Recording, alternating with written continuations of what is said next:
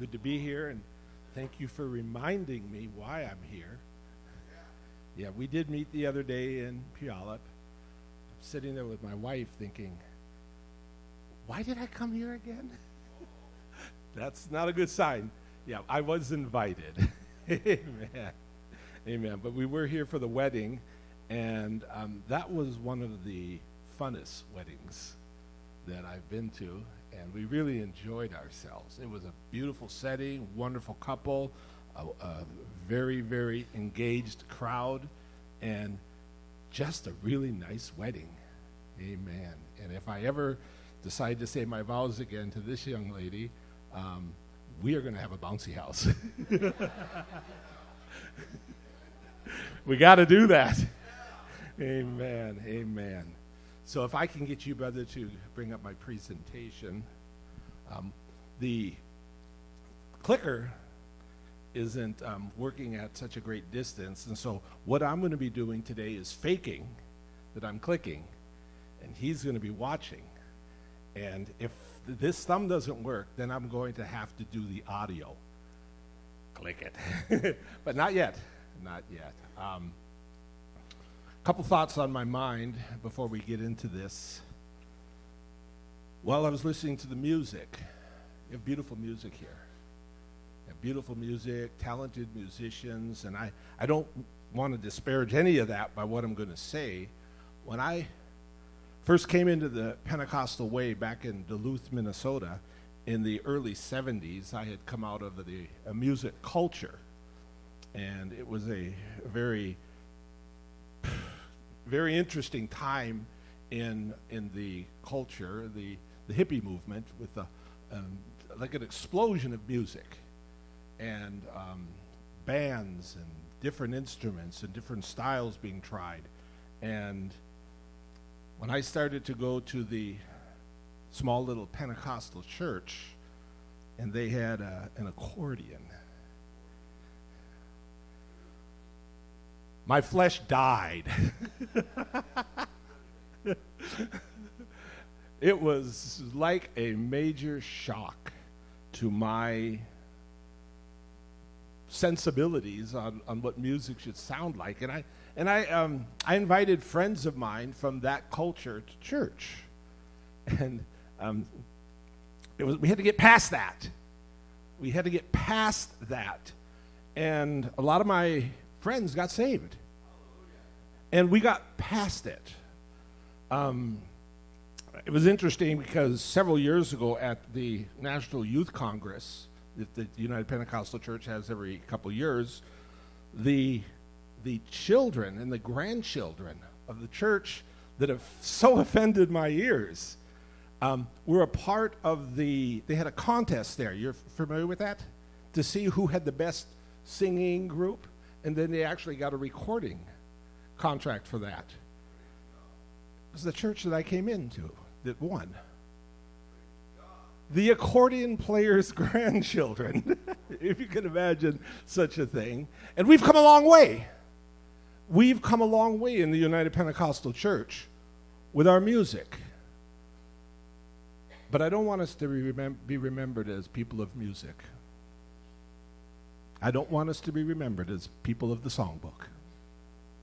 And a couple of years ago, we, we used to sing a song.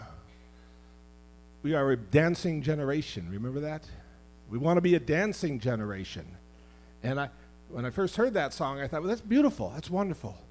Because when we came into this Pentecostal way back in the 70s, we were kind of shy about that stuff.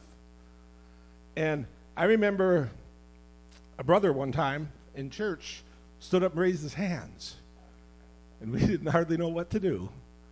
We were just a bunch of new converts trying to figure out how to do this thing. And that was a big thing. He stood up when he wasn't asked to stand up.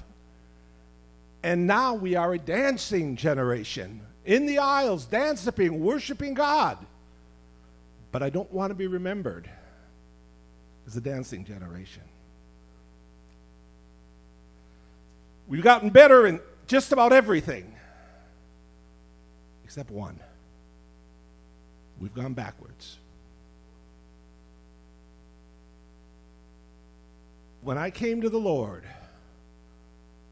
we in Duluth, Minnesota, that little church that eventually had to put up a building to seat 800, that little group of people were known around town as people of the Word. And I want to be remembered as people of the Word. Amen? And we're going backwards. I'm sorry. We're going backwards. I have had the unfortunate opportunity during the last several months to talk to different ones who've been around Pentecost most of their life. And they've never read the Bible. We miss something. Something, how do I say it nicely? The devil is not going to try to keep you out of the aisle. He's not going to try to keep you off the musical instruments, and he's not going to try to keep you out of a songbook. But he's going to try his best to keep you out of that Bible. That's where the battle is. And that's where I'm going to minister today. Lord Jesus, as we look into your word, we ask God that you would touch the minds, the hearts, the souls, the spirits of everybody here. And let something change within us. Let this not be just another meeting, but let this be a, a shift in our thinking and in our commitment. And we ask this in Jesus' name. Click. Jewish sacredness of Scripture study. If you've ever been around a Orthodox Jew, and I'd like to consider us as Orthodox Pentecostals. So that's the comparison I want to make there, okay? They are the they are the group of the Jewish people that take it serious. We are the group of the Christians that take it serious. Click. That doesn't bother you, does it, if we have to say click? If anybody's going to be bothered by that, let me know right now and I'll ask you to leave.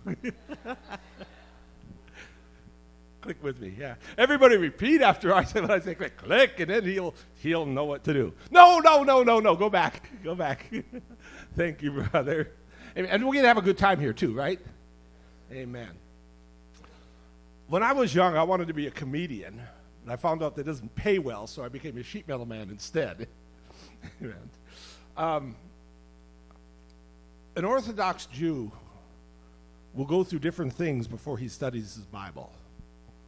Um, I could also say this for Muslims uh, before they study the Quran. They'll wash, they'll wear certain clothing, they'll prep, they have a place a Jew will put on his prayer shawl. He'll get in a position of prayer and a position to study. Click. Are we losing the sacredness of personal scripture study? What is our position? What is our preparation? And what is our mindset as we reach into our pockets, and take out our Bibles? Hear me. What is your preparation?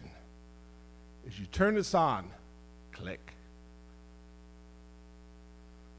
And you share it with Jesus and Facebook. You say, Brother Berglund, you're picking. No, I'm not. No, I'm not. We don't reach a place in our study of the Word of God where the Spirit of God can enlighten us and lead us and teach us when He and His Word is not our sole focus. Click. I want to talk to you about some tools that you can use for Bible study. These are things that I learned. I'm so old almost 50 years ago when God started to show me the value of the Word of God in my life. Click it. I want to talk to you about the chicken picking method of reading your Bible. Flip it open. God, show me something. Click it. And what does God say? Click it again. In Matthew 27 5, Judas threw the coins down in the temple and left. And then he went off and hanged himself. So a man asking God for guidance and direction for his life that day came across this verse. He said, Lord, this can't be. But this is the chicken picking method. Lord, show me something. Just show me something right now. I've also referred to this as the fortune cookie method of Bible study. Crack it open and see what's on the inside. I'm willing to read a verse. Anybody here do that? You're not even reading that much? Click it again, brother. What's the, what is God's response to that? And Elijah said, Fear not, go and do as thou hast said, but make me a little cake first. go hang yourself, but make me a little piece of bread first. That sounds like something my wife would say. Give me a cup of coffee first, honey. That's what can happen when you do the chicken picking fortune cookie method of Bible study. I've been a teacher of the Bible for most of my Christian walk. I never aspired to do something like this. This was never something that I, I felt I was wanting to do, but I found that it just happened to me. And I'm going to say something that for me is profound. If you're asked to speak at a church, do you then study?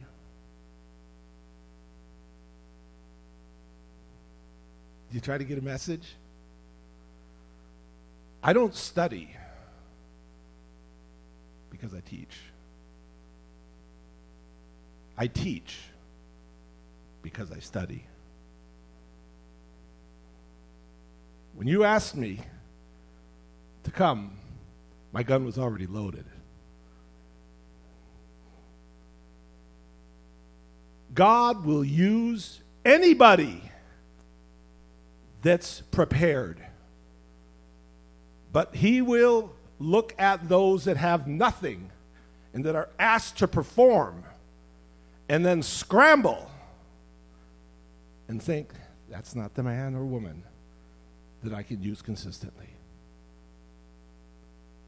You've got to study whether you are going to speak or not. Study, study, study. I got to turn around because I can't hardly read that. Start building your own list of Bible teachings, such as this pile of blocks. Construct the foundation. Don't just pick through the Bible and expect to become a student of the Bible. Click. While it's fine to open the Bible and read a chapter or two, we also need to engage in systematic study of topics and groupings. I'll give you some points here.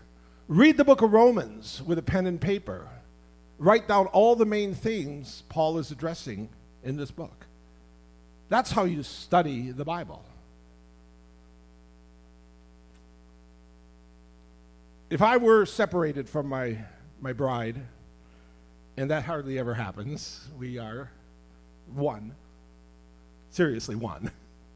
And if I were ever separated and she were to write me a letter,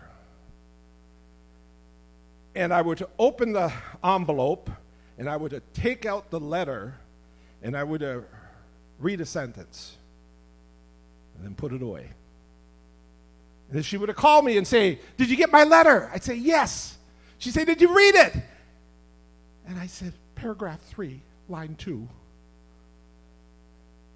What? Are you nuts? I sometimes wish that chapters and verses were never put into our Bible. I have a Bible that doesn't have chapter and verses, and it reads so much nicer. It reads so much nicer. Read the whole letter. Read the whole letter. Read it all. Read it all in one sitting. Read it like it's from someone you love. Read it looking for something. I read paragraph two, line three, honey, where you said that. Oh gosh, that's, we get into a fight over something like that. Read the book of Acts and find all the places where God did something powerful by His Spirit. We Pentecostals, we read the book of Acts 2, 8, 19. right? There's more chapters than that. There's more moves of the Spirit of God than that. Don't look at the book of Acts as if it's four verses. Don't do that. Read the book of Genesis and look for promises and warnings given by God. Click me, brother. I want to talk to you about learning for using. God uses those that are ready. Click it again. I've had several friends who, down through the years, I've, I've seen it. I've gone to their houses and their sh- shops and their garages, and they got tools, tools, tools, but they seldom use them. They just collect them. I went to this one friend's house once, and not only did he have every tool that I could imagine, he had them drawn on the board so that if he took the hammer off, he, there was a silhouette of a hammer there. He knew where to put it. Are you ready for this? He had duplicates two hammers, two saws, two sets of screwdrivers. Wow. But did he use them? He was a collector. He liked to collect things. Click. Don't do that the Word of God. I'm not talking to you about getting a collection of books. Do you understand? That's not what I'm, that's not what I'm recommending here. Click. Become a craftsman. Become a craftsman in the things of God and in your study. For those of you that aren't married, when you're dating that one that you're going to marry, and if you're a student, you need to have them come over and they see a pile of books next to where you sit. If they can't tolerate that, you might need to consider that marriage.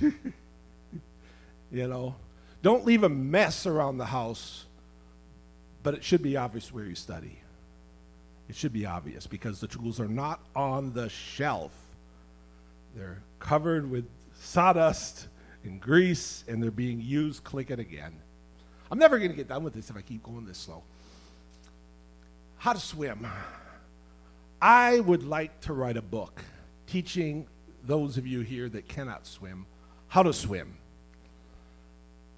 And you can learn how to swim without even going in the pool. I could teach you to swim by laying across two chairs on your belly.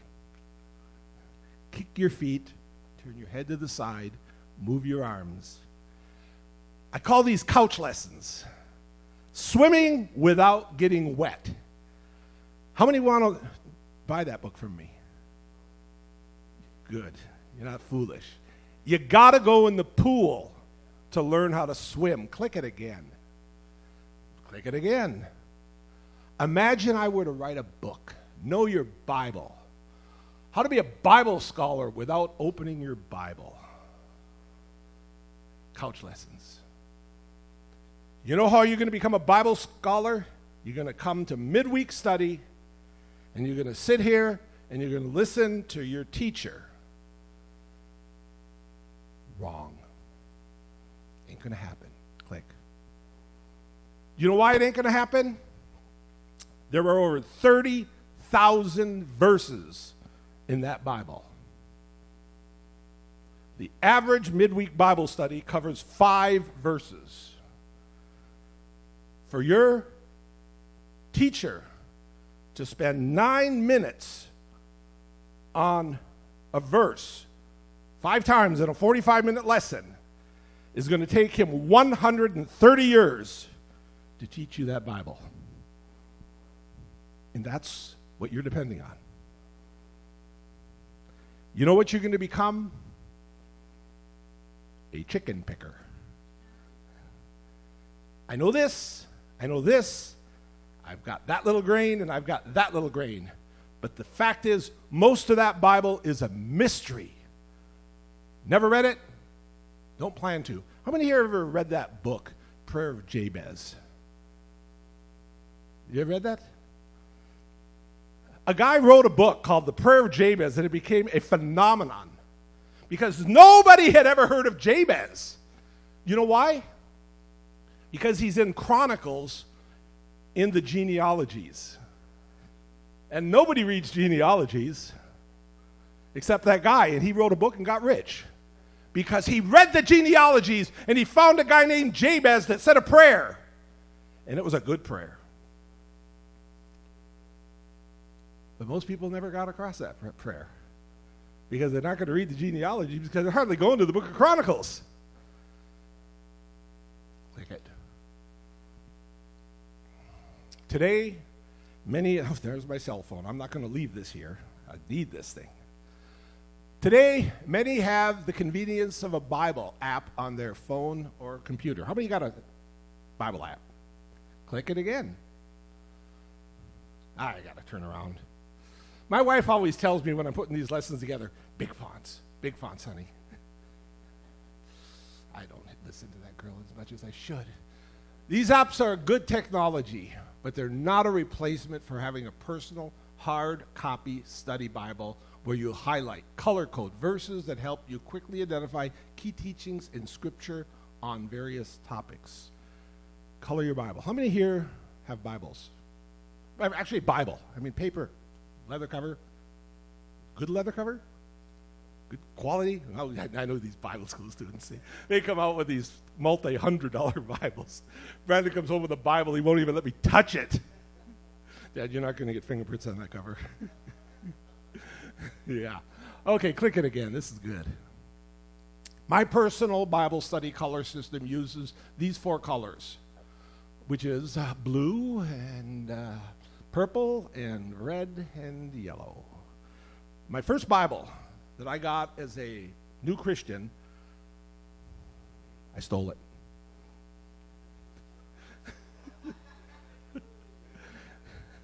it was a hardcover Gideon's from the hotel. I'd like to apologize right now. I needed a Bible. I was going to church and people were coming to church with a Bible. But I was embarrassed. It said Gideon's. I, I, you know, I, I, flipped through that thing and there's no book of Gideon. I was like, Gideon's? I had a pair of old blue jeans that I'd sacrificed.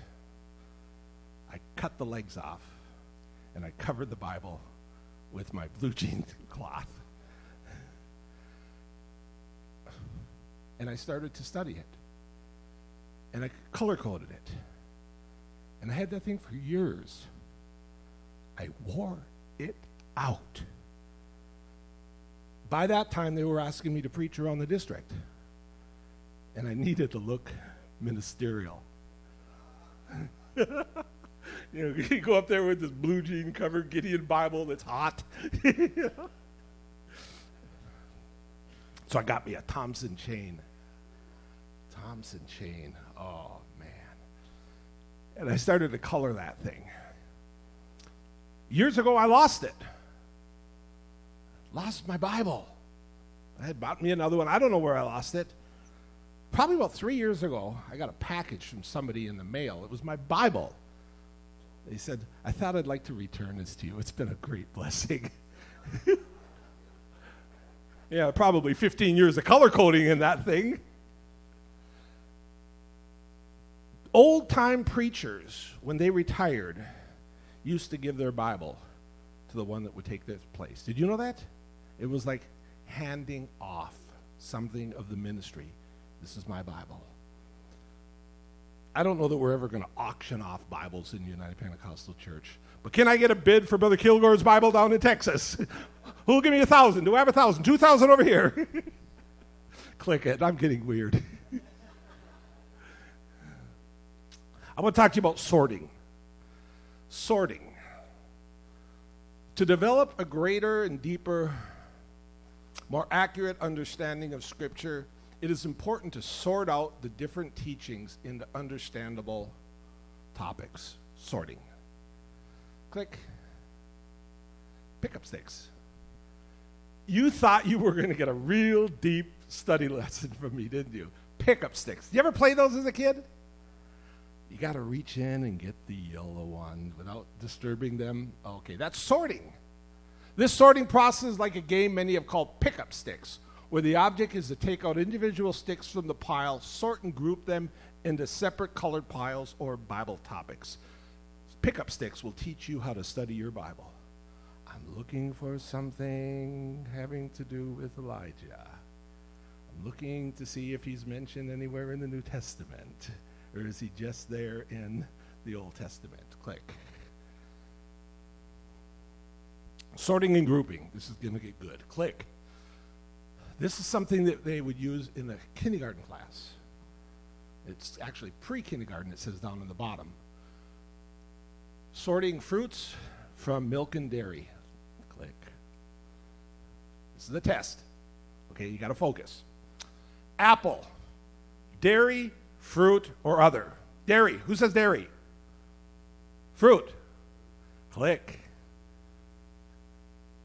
We win. Cheese. Dairy. Oh, I'm not getting all the hands up. I'm worried. dairy. if you didn't raise your hand, then you said fruit, correct? Click it. Okay, Uzziah. Click it again. Uzziah, king of Israel, king of Judah, king of Samaria. I hear Judah. Click it.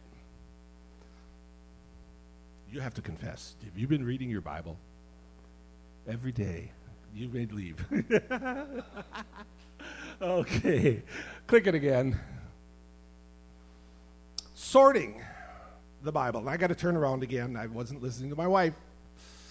The reason sorting process is important to a better understanding of Scripture is because of the way the Bible is written.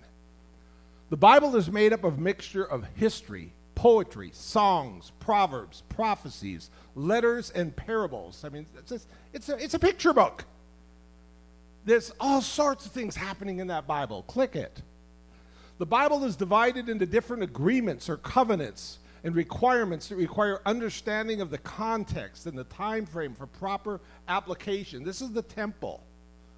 We don't have a temple. The Mormons have temples.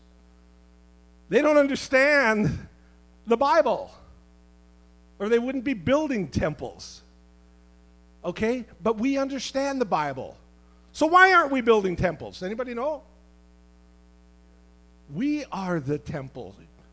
Y'all been studying, haven't you? okay. Click it. It would be much easier if the Bible were written like a child's school lesson in outline form, wouldn't it? Have you ever asked God why He wrote the Bible like He did? Lord, why isn't it in outline? I, I learned outline in the second or third grade. Let's start out with Bible. Point number one What is God like instead of Genesis? That Genesis thing gets really complicated. So, why doesn't the first book of the Bible be called What is God Like? God is spirit. God is one. God is holy. God is upset with sin. God loves people. God is only one able to save. Wouldn't that be a lot easier to teach a Bible study to someone? Then we go to the book of Exodus, which now I'm going to have it called Salvation Facts. It is vital to get saved in this lifetime. Belief in God is vital to salvation. God's method of saving is the way. Being saved is called being born again repentance is the place to start page one. And if that was the way God gave us the Bible, everybody could get it. They could understand it. Maybe they wouldn't believe it, but it would be simple. But that's not what God did. And we've got to deal with what God did. He gave it to us this way for a reason. Click. What I'm showing you here is just a sample of a Bible sorting program that I put together. And I'm not trying to promote that. I'm just using it because it was copy pasted, easy to make. You can sort by keyword. When you sort by keyword here, this is a keyword on truth. And I'm highlighting Second Thessalonians 2:13. But we are bound to give thanks always to God for you, brethren, beloved of the Lord, because God hath chosen you hath from the beginning chosen you to salvation through sanctification of the Spirit and belief in the truth. And that's why we're so excited about truth, because that's the path to salvation. Believing in the truth is vital. You got to believe the truth. You're not going to be saved by believing a lie. The Bible says that they might all be damned that believe a lie, but they might all be saved that believe the truth. And so it's important to know what the Bible says about truth. So we look for truth, truth, truth, truth, truth. How do we find truth? Let's click it again. Ah, those pickup sticks, I've already explained that to you. Next, I'm speaking to a group of adults here. Sorting by topic. You can sort by a single word or you can sort by a topic.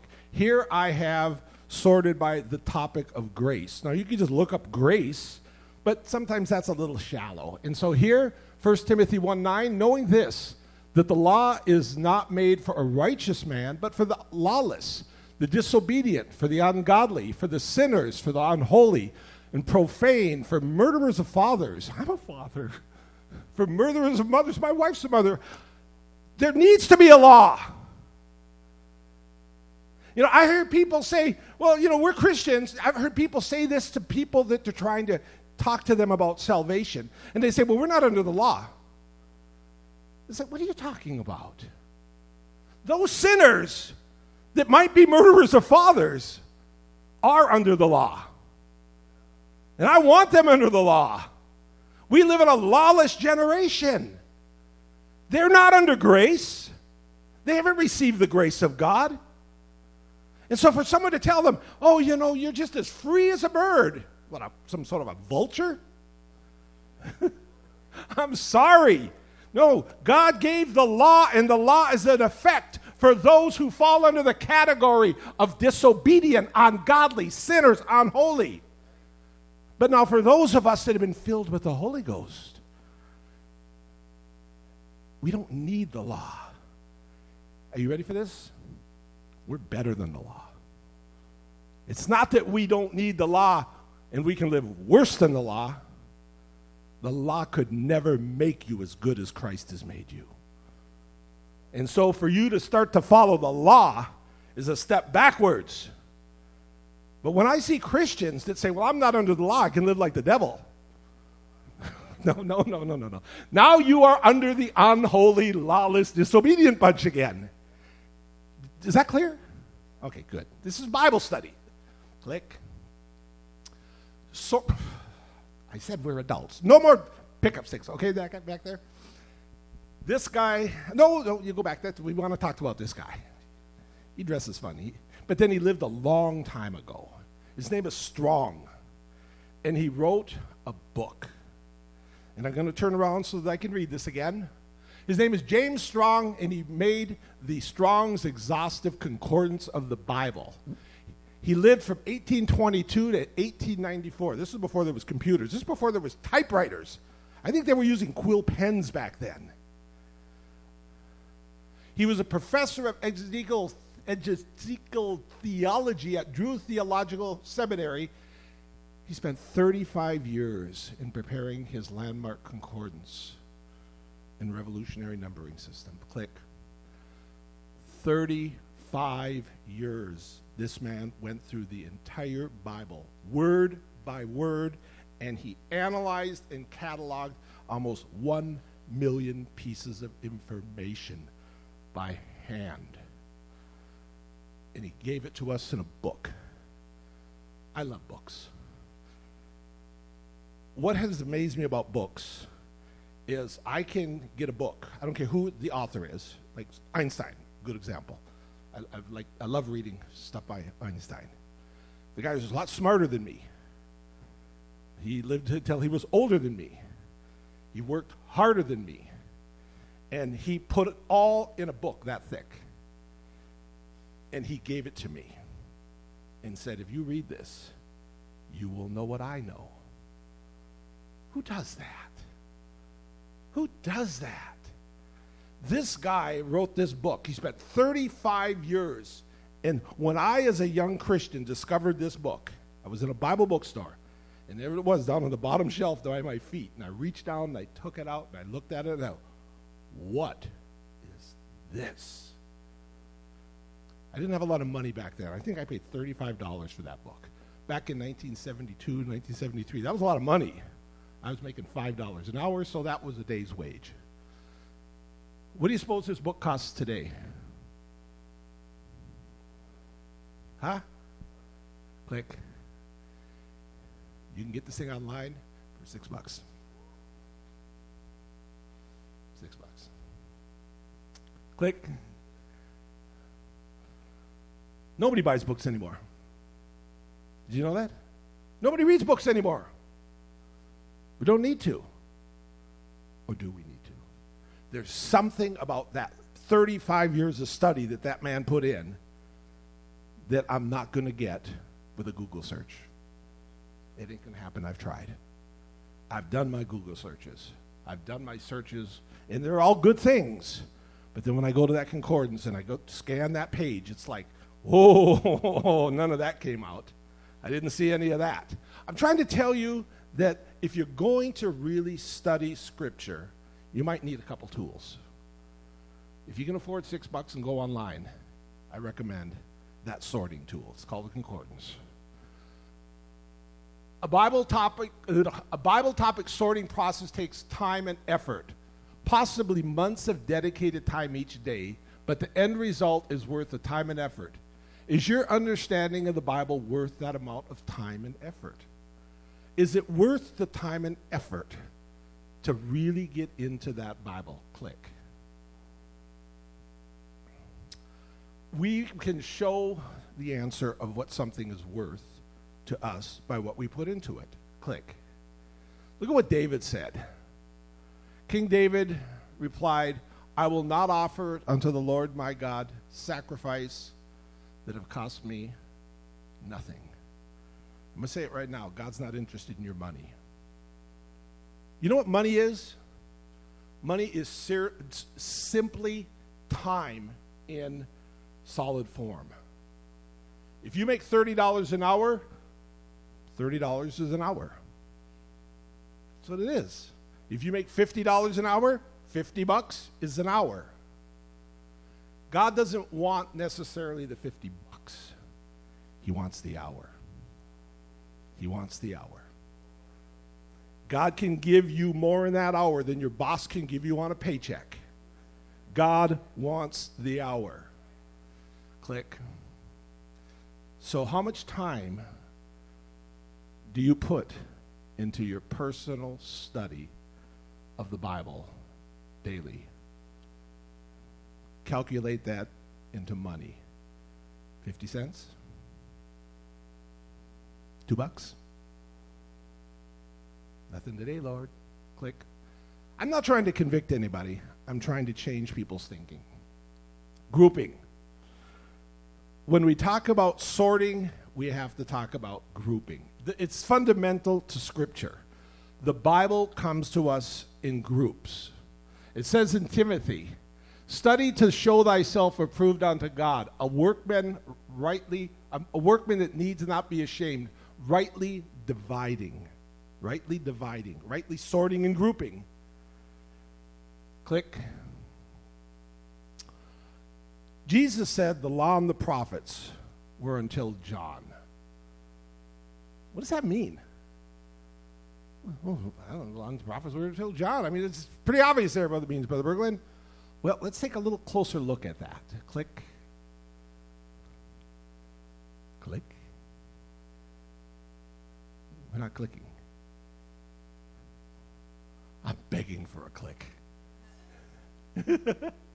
okay, I got my click. okay. The law and the prophets were until John. What are the law? Click. If you look at that little bookcase, the law is the first five books of the Old Testament Genesis, Exodus, Leviticus, Numbers, Deuteronomy. And the prophets. Who are the prophets? Click it again. It's the major prophets. Click it again. It's the minor prophets. So this is the law, these are the prophets, and they were until John. Click. That takes us into the New Testament. And so that divides the Bible into the Old Testament and the New Testament, the Old Covenant and the New Covenant. And it, they were until John. Click it again.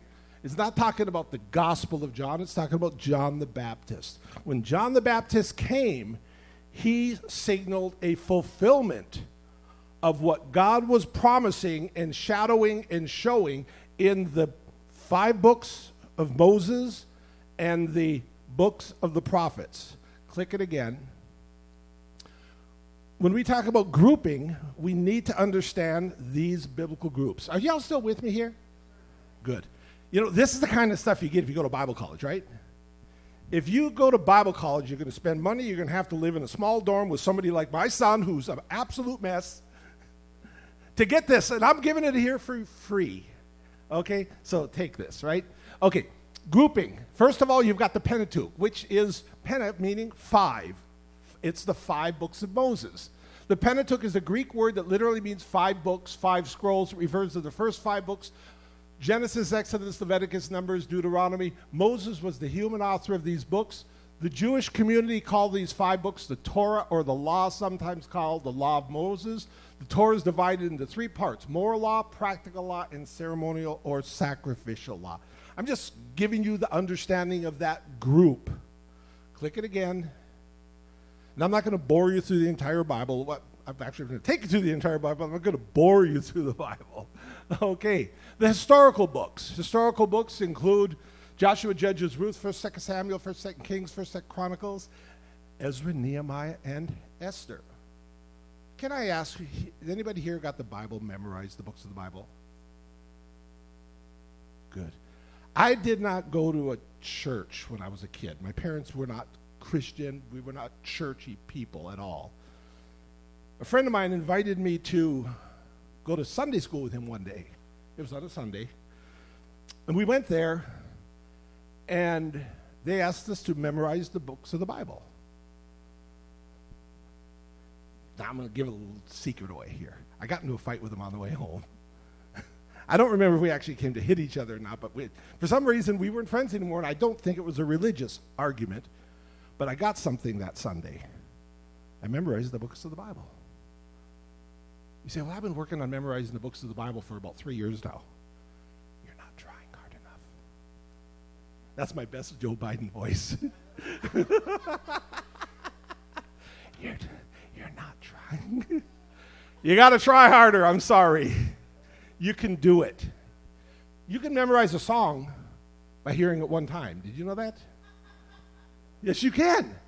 You can memorize a song by hearing it one time. And I can go to YouTube and I can put on a song that I have not heard since I was a teenager. And I can sing along to the words Genesis, Exodus, Leviticus. Whatever you got to do, you got to do it. Click, click it again.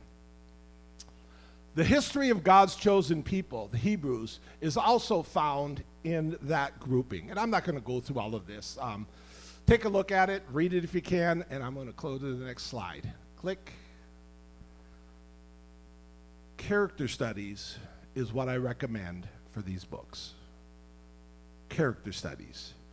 Character studies is looking at the people in Genesis, Exodus, Leviticus, Numbers, Deuteronomy, Joshua, Judges, Ruth, First, Second Samuel, First, on and on and on. You know the thing. That's my Joe Biden invitation again. okay, click it. Noah, we find in there. Click. Moses, we find in there. Click it again. Abraham, we find in there. We don't find Jesus in the Old Testament unless we find him as God. Amen? Amen. Click. I got something confidential here. I'm just throwing into just a little bit of politics. I thought this would be kind of fun. Let's open up this confidential envelope and see what it says. Pull it, click it. 3,237 people are mentioned in the Bible. And you all probably know the four that I just brought up. I'm sorry. Right? What about those other guys and women? Don't even know who they are. Then you're not getting out of that Bible everything you could. There are 3,237 stories in that book that you should learn about. Click. Groupings, poetic, wisdom writings. These include the books of Job, Psalms, Proverbs, Ecclesiastes, and the Song of Solomon. Click it again. Hebrew poetry is much different than ours. Our poetry rhymes. Hebrew poetry does not rhyme. If you want to study poetry, you need to understand a little bit about rhyme and meter. You need to understand a little bit about the, how it's constructed, and it'll help you to get something out of the poem or the song. Is that correct? What about Hebrew poetry? Or even Greek poetry? They have a lot in common. Let's take a look at something here. Go ahead and click. What I've got here is Psalms 67. God be merciful unto us, bless us, and look on us with kindness, so the whole world may know your will, so that all nations may know your salvation. May the peoples praise you, O God. May all the peoples praise you. May the nations be glad and sing for joy because you judge the people with justice, guide every nation on earth. May the peoples praise you, O God. May all the peoples praise you. The land has produced its harvest. Our God, our God has blessed us. God has blessed us. May all the people everywhere honor him. That's a poem. Doesn't rhyme at all. So, what's the structure? Well, there's a word up here. It's called chiasm. Let's take a look. Click it again. This is the structure. We don't start at the top of the poem, and I'm taking away the numbers. I'm putting these together. May the people praise you, O God. May all the people praise you. And then it goes down. May the people praise you, O God. May all the people praise you. Four times it's mentioned there. We didn't even notice it. Why would they praise God? Click it again. Now we take a look here at the beginning. God bless us so that the whole world may know your will. Click us again. We find that at the bottom of this psalm also. God has blessed us May all the people everywhere, the whole world, honor him. See how it's tied together? Top to bottom. It balances, it counterbalances. Click it again. In the middle, we find the meat. May the nations be glad and sing for joy.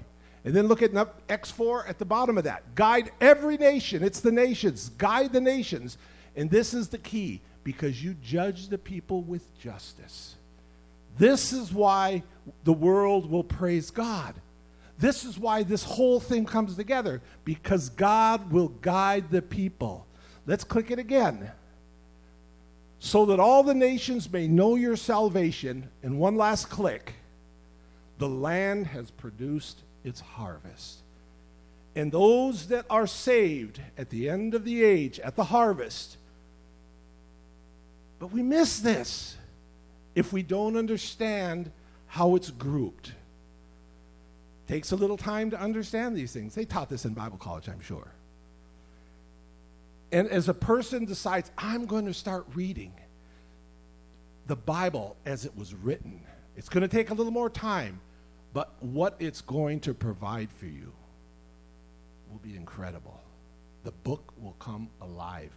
I was talking to Brandon, my son, and I said, You know how hard it is to write like this? You know who talked like this? Jesus. Can you imagine if I were to be able to put together a Bible study and teach you, and it was being recorded, and when it was all written down, everything I said was in this form? Who can do that? Jesus. It's there throughout his teachings. He knows what he's going to say from the first word to the last word. And it's all fitting together and it all has a meaning and a purpose. And sometimes we just miss it. Click it again. Groupings, the major prophets Isaiah, Jeremiah, Ezekiel, Daniel. These are called the major prophets because of the size of the books. Click it again. The minor prophets Hosea, Joel, Amos, Obadiah. These are the minor prophets simply because of the size of the book. After Malachi, God was silent. Click it again. Sorting prophecy by fulfilled and not fulfilled. The Bible is a book of prophecy. You say, Go, I tell you, go to the Bible and study prophecy. It's there. And make a list of the things that have not yet been fulfilled and make a list of the things that have been fulfilled. And it will help you so much to understand the Word of God concerning these things. There's so much confusion in our world today, in the church world, concerning prophecy. Is that people don't take the time to understand the book. Let's take a look at Isaiah 61. The Spirit of the Lord is upon me because the Lord has anointed me to preach good tidings to the meek. He has sent me to bind the brokenhearted, to proclaim liberty to the captives, opening of the prison to them that are bound, to proclaim the acceptable year of the Lord and the day of vengeance of our God. When Jesus was on earth, he stood up in the synagogue and he quoted from this. Click. At Nazareth on the Sabbath, Jesus went into the synagogue to read the scriptures. He handed the book of the prophet Isaiah. Jesus unrolled the scroll, found the place where it is written The Spirit of the Lord is upon me, because he has chosen me to bring good news to the poor. He has sent me to proclaim liberty to the captives, recovery of sight to the blind, to set up free the oppressed, and announce that the time has come when the Lord will save his people. Jesus rolled up the scroll, gave it back to the attendant, and sat down. And he said unto them, This passage of Scripture has come true today. He didn't quote the day of vengeance because that's not yet, that's coming. And so it is very possible that a prophecy has been fulfilled all the way up to the middle of a sentence. And God says, We'll take care of the other part later. 2,000 years later, the day of vengeance of our God is coming on those that know not Christ and don't obey the Bible. The gospel is what it says. And so, understanding that it's possible, there's a gap. A gap between one word and the next. When Jesus interprets prophecy, he knows what he's doing. Click it. Grouping. The Gospels. The four Gospels in the New Testament consist of Matthew, Mark, Luke, John. Gospel is good news. The good news of Jesus Christ, the Son of God. Click. When you read the Gospels, have you ever read them together? Matthew, Mark, Luke, John. Just start reading. Now, there are things called parallel New Testaments that you can purchase where you can do that. I have a New Testament, it's the four Gospels united into one book. And it's an amazing thing to read. Would y'all like one of those? Next time I come, this is pulling for an invitation, I'll bring one for everyone. For free. The entire gospel, all condensed into one story. It makes it reading so much different. Let's take a look at this. Click it. If you read the four gospels, you will notice some things are found in John that are not found in Matthew, Mark, or Luke. You say, Well, I only read the book of John. You're not going to find the virgin birth there. You're not going to find Bethlehem there. You're not going to find Mary, the mother of Jesus, there. You're not going to find any of that. Click it again. The miracles of Christ. You find Matthew, Mark, Luke, all of these wonderful miracles. They're not in the Gospel of John. You're not going to find them there. That doesn't mean they didn't happen, but John wrote his gospel for a specific purpose. And he gives us seven acts of God, seven things that Christ did. And he said, These things are written that you might believe. Many other things have been and could be written. But these things that I'm telling you, I want you to know. And it's important to grasp them. But you don't find them in Matthew, Mark, and Luke. But you don't need to because you, I'm sorry, you find them in Matthew, Mark, and Luke, so John didn't need to write them. But why did Matthew, Mark, and Luke write things over and over and over? Have you ever asked yourself that question? Click it again. We could go through the entire four Gospels looking at where things are, where things aren't, where things seem to be overlapped. But where they overlap, if you're looking for some place to study, bring those records up and take a look and see what one adds that the other one doesn't have. And look at the whole three dimensional picture. Click it again. Years ago, I was having a discussion with someone concerning prophecy, talking about the coming of the Lord and the placing of the rapture and stuff like that. You know those kind of discussions. And they and I were in Matthew 24. And we were going down Matthew 24 like scholars, just banging down them scriptures. And it dawned on me this doesn't feel complete. This doesn't seem complete. There's gaps here. There's gaps in what Matthew has recorded in the message of Jesus. Could you imagine if my teaching was recorded today and then somebody printed it out and then took a scissor and cut sections out and only gave you a part of it and said, if you want to know the rest, you got to talk to brother or elder Caleb. He's got the rest. and then they handed you the pieces. That's exactly the way Matthew 24, Luke 21, and Mark are written. If you put all three of those gospels together to compare Jesus' teaching outside of the temple concerning the destruction of the temple, suddenly there is no question about what Jesus is saying. Why would God do that? To show the unity of Scripture, to show the necessity of each book, because one is the keyhole and the other is the key. Click it again. We're still talking about grouping. Go to the book of Acts. And as I said before, if you study the book of Acts, don't just study three or four scriptures. But when you look at the book of Acts, look at it as the writings and the works of the early church. And the first thing you're going to find is it is the story of Peter. Click it again. This came to me numerous years ago. I was discussing something with somebody concerning the teachings of Paul and the teachings of Peter. The Lutheran Church considers itself Pauline. They, they follow Paul. The Catholic Church considers itself the descendants of Peter. I'm Pentecostal. I stand with two feet on both foundations, right? I follow Peter. I follow Paul.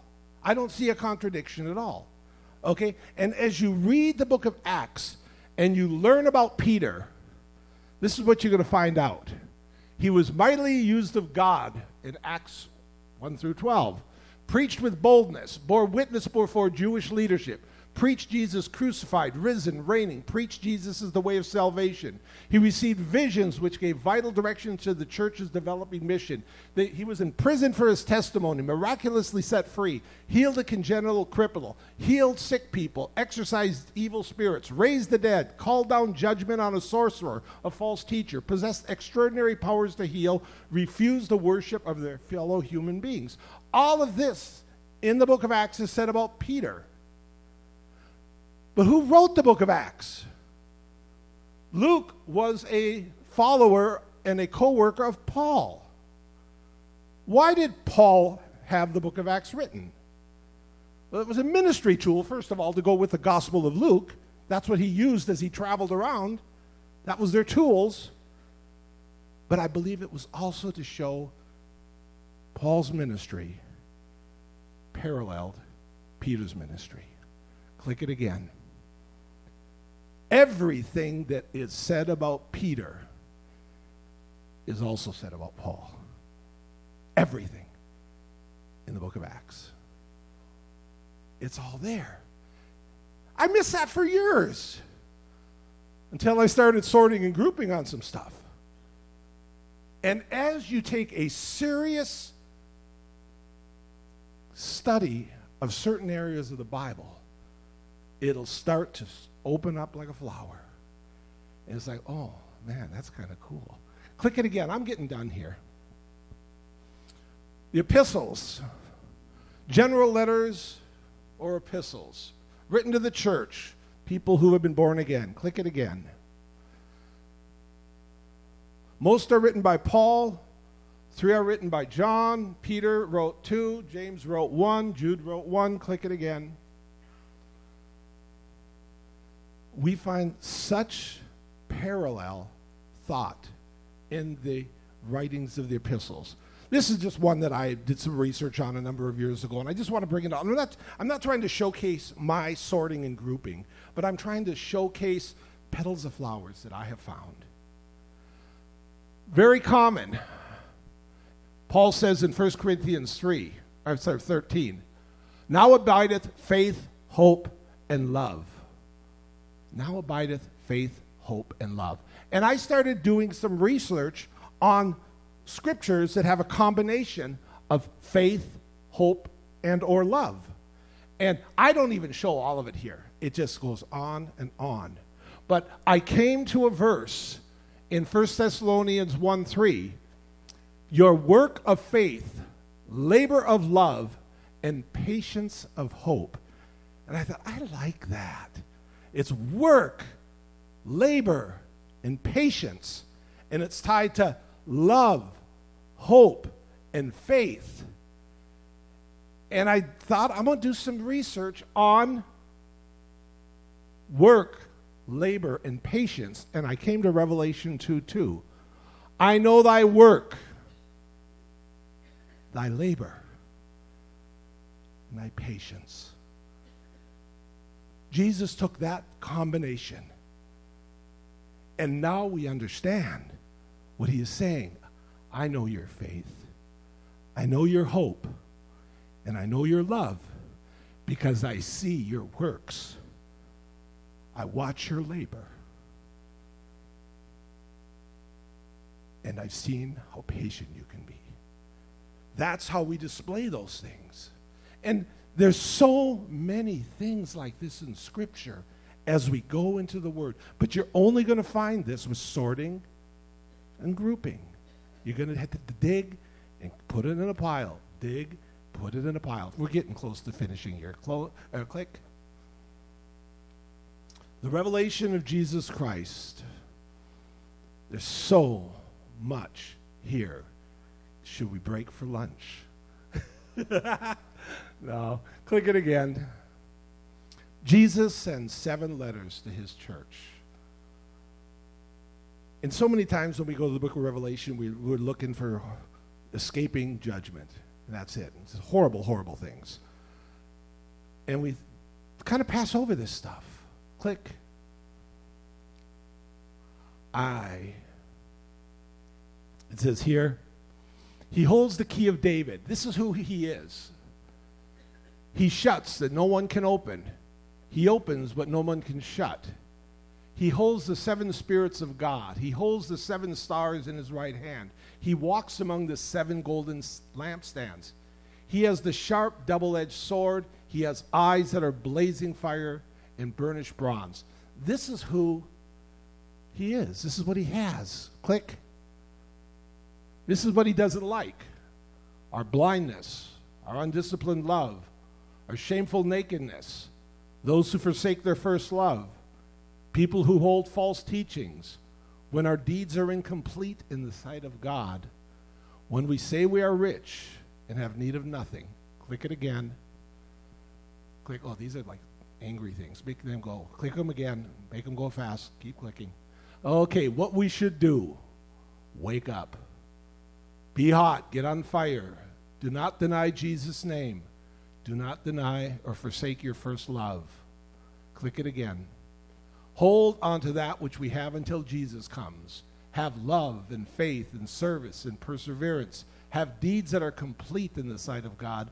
Repent and be faithful, even to the point of death. Click it again. This is how a person who gets serious about the Bible is going to grow. We've seen these games. You try to go from one place to another. Just click through this. Click it. Starting out with foundational teachings click it again. Old Testament, click it again. New Testament, learning these outlines, learning some of these patterns, click it again. Getting into future hope, prophesy. Little by little, it all comes together. And this is the last. I, you can go back, brother. I'm done here. Click it one more time. Why would we do this? Why would we spend this type of time in the Bible? This is why I do it. Jesus answered and said, because it's given unto you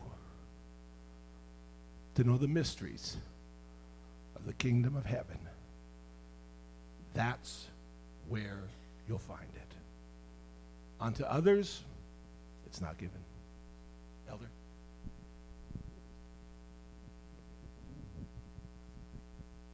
Praise God. Why don't we stand? Thank you, Brother Berglund. we are, we receive from what God has for us. My mind went back to uh, maybe about 12 year old me and uh, in Sunday school and in all the places where I was my Bible had, I, I call it the beginner version of a concordance. It had an index. And sometimes I thought, oh, I'd like to know or hear or see a little more about a something.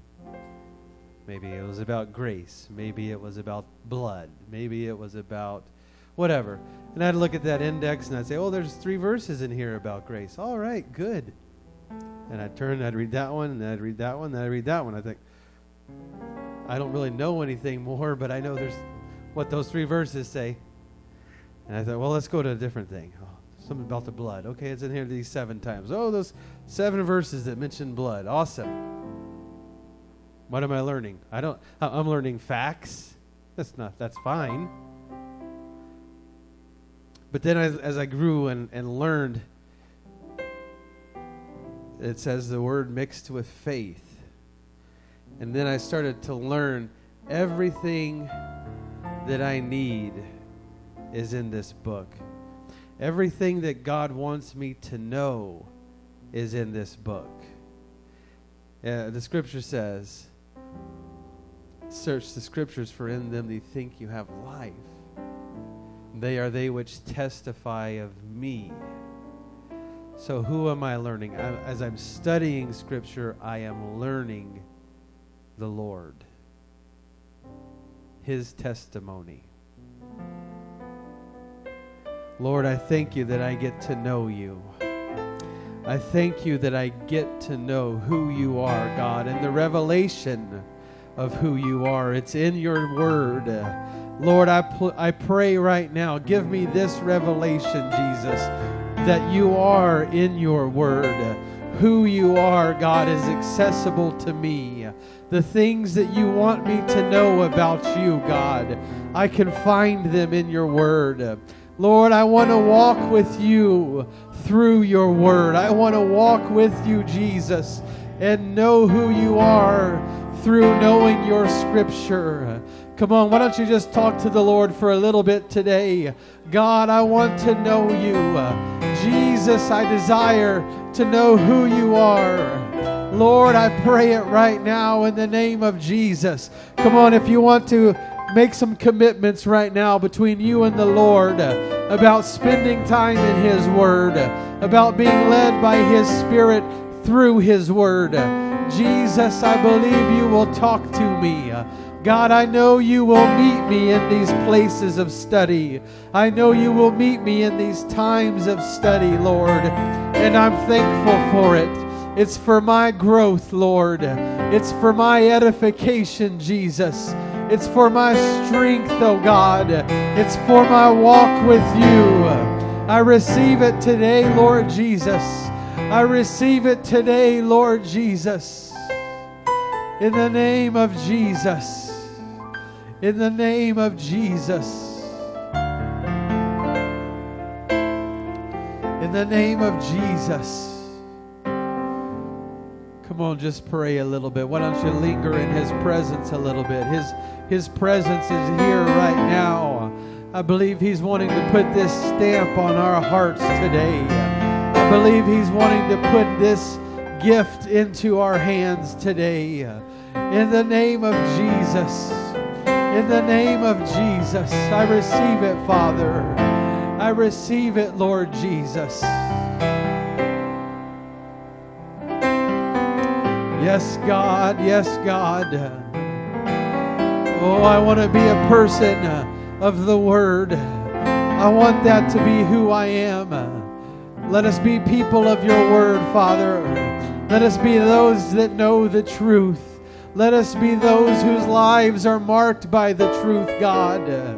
Every decision that I make, God, let it be that which is founded in truth. Let it be that which is rooted in the doctrine of Christ. In the name of Jesus, in the name of Jesus, I hold to it. I hold to it today, Father. Hallelujah, hallelujah, hallelujah. Yes, God. Yes, God, I thank you for it. Hallelujah. Praise God. Praise God. Thank you, Brother Berglund, for ministering to us. Amen. You've heard what the Lord wanted you to hear today. And, and you have the opportunity to take what you've heard, put it to use, put it to practice. If you want a Bible and you don't have a Bible, talk to me after church, and I'll make sure that you get a Bible. Amen. Our children have been learning this year that the books of the Bible in their Sunday school class, and I was just thinking about that as Brother Berglund was teaching. I'm thankful for our teachers and, and those that have the desire to not only get the knowledge, but transfer the knowledge. It's a beautiful thing. Amen. Praise God. Amen. God bless you all. Greet one another as you go today. Sister Dora brought some some donuts, so feel free to get physical nourishment as well. Amen. God bless you. You're dismissed.